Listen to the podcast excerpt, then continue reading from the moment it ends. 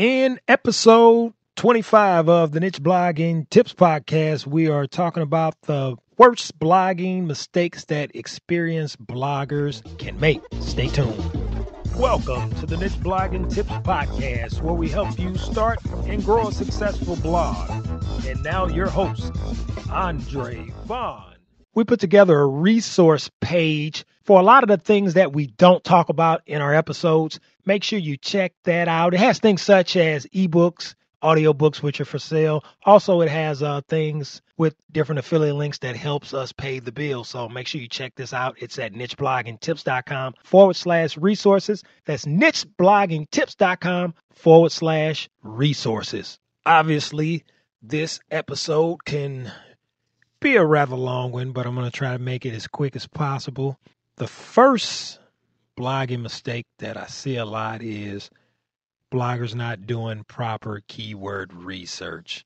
When you're not doing proper keyword research, that kind of lets me know that your strategy is all screwed up, or you probably don't have a, a strategy, a blog strategy to put the proper content that your target audience is looking for. Kind of lets me know that you don't have a target audience as well if you're not properly doing keyword research. And there's a lot of tools out there, and we've spoken about them in previous episodes.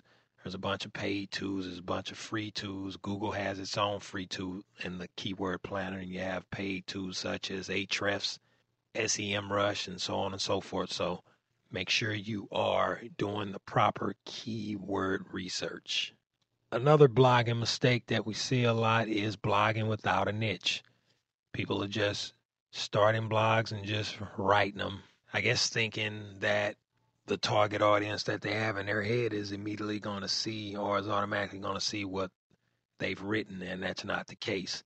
So you have to be strategic as possible when it comes to blogging, make sure that you have a niche. And even if you're struggling in finding a niche, always you can always go to what you are experienced in. You know, do you have maybe you maybe you were a plumber and you want to help plumbers you know, with different things, or maybe you are a teacher, you can help teachers and so on and so forth. So that's an easy way to find in your blog niche. So make sure you have a blog niche.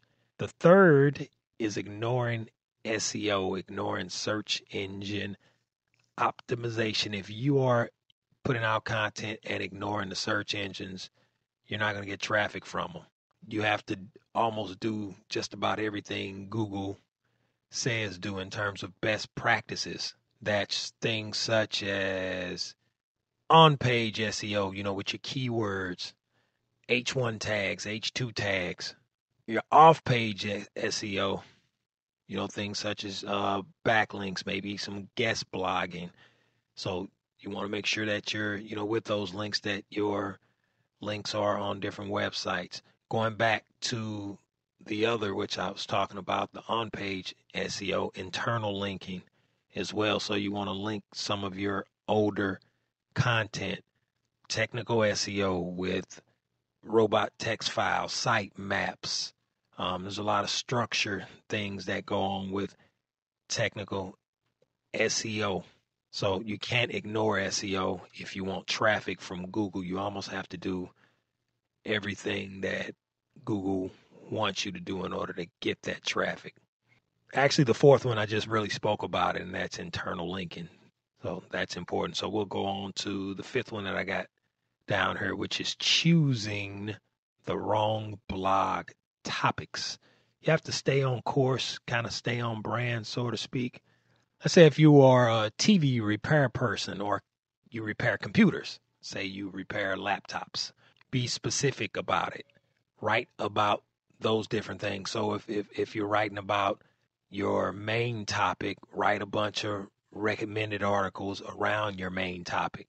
And that's what I try to do. I try to write if I'm focused, I'm usually focused on on one thing which is going to be one big article. But before I even write that big article, I'm going to write maybe about 10 supporting articles before I write that big gigantic article.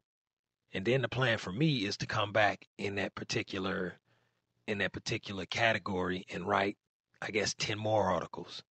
Make sure that you are choosing the proper blog topics.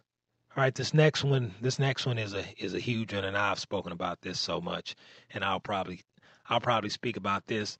I'm sure I will speak about this again several times because this is one that has plagued me forever, and this is blogging inconsistently. That's why I always talk about having a plan, having a plan, having you know certain days that you're you know if you're actually writing the content yourself, having certain days to write on, you know, going through with that, being consistent, putting a blog post out every week. You know, if you only have time to put a blog post out every two weeks, make sure you're doing every two weeks, but I wouldn't go past that. Put out consistent content. Now, if you're in a situation where you are an experienced blogger, then hey, maybe you can write one article a month. You know, maybe you're in a position where you can write one article every I don't know, six weeks or so. I would write one every week, if not every two weeks, at the bare minimum every two weeks. But if you're a newer blogger, like I said, every week I would I would put one out. It is so important to stay consistent because all of this ties into to the search engines. It all ties into that SEO traffic that we previously talked about. All right, the next one is publishing too many short content blog posts. These are blog posts where they're only like five, six, seven hundred words an article. Now, all of your blog posts don't have to be three, four, and five thousand word articles. Depending on what you're writing about, you may need to write all of your supporting articles. If I have 10 articles for mine, I'm trying to write maybe maybe one that's like a 700 word article a couple that's a thousand, maybe three that's fifteen hundred, and then a couple that's two and three thousand, and and obviously my bigger one. And this is just for the content that I write. Maybe for that bigger one, I want it to be a five thousand word article. Keep that in mind. You can't just have all five and six hundred word articles. That's that's not for for most niches. That's not going to cut it. All right, the next one I have is using free platforms. That's a mistake. Using fr- not free platforms as a whole, free blogging platforms. If you're using something other than a self-hosted word, a self-hosted website like WordPress.org, the one that you have to buy hosting for and a domain name for, I personally wouldn't use it. And those plat those platforms are like Blogger, Tumblr, LinkedIn. If you're just primarily using LinkedIn to blog, I wouldn't do that. WordPress.com, I wouldn't do that. It's always great to get a self-hosting self-hosted site where you can install WordPress on the hosting server and install WordPress you know, with the hosting service and the domain name, obviously, hosting and domain. If you're not using a self hosted blogging platform, I can't say you're wasting your time, but I would highly recommend you to use a self hosted blogging platform like WordPress. And the WordPress I'm talking about is WordPress.org, not .com. So no free blogging platforms if I were you. All right, the last mistake that I see all the time is not promoting blog content. You have to promote your blog content. You probably need to spend more time promoting your blog content than actually making content. It gets easier when you're promoting that content and you have some type of team or you have somebody that that's doing it obviously for you, but you can do it yourself.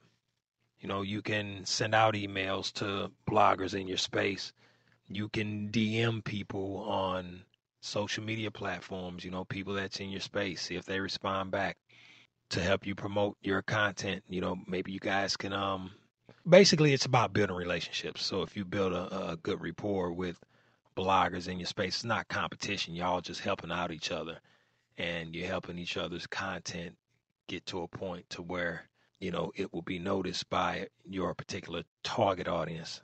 I know I just kind of mumbled and fumbled through a lot of that, but I'm sure most of you understand what I'm saying. So promote your blog content. Not promoting your blog content is one of the biggest mistakes that you can make. Keep the discussion going in our private Facebook group at nichebloggingtips.com forward slash group. Check out the show notes for this episode at nichebloggingtips.com forward slash episode 25. That's nichebloggingtips.com forward slash episode 25. And don't forget our YouTube channel at nichebloggingtips.com forward slash YouTube. In the next episode, I'm going to give you some resources to monetize your blog using the resources that I use myself and some of the other resources that I know that's helpful for you guys. So make sure you stay tuned to that.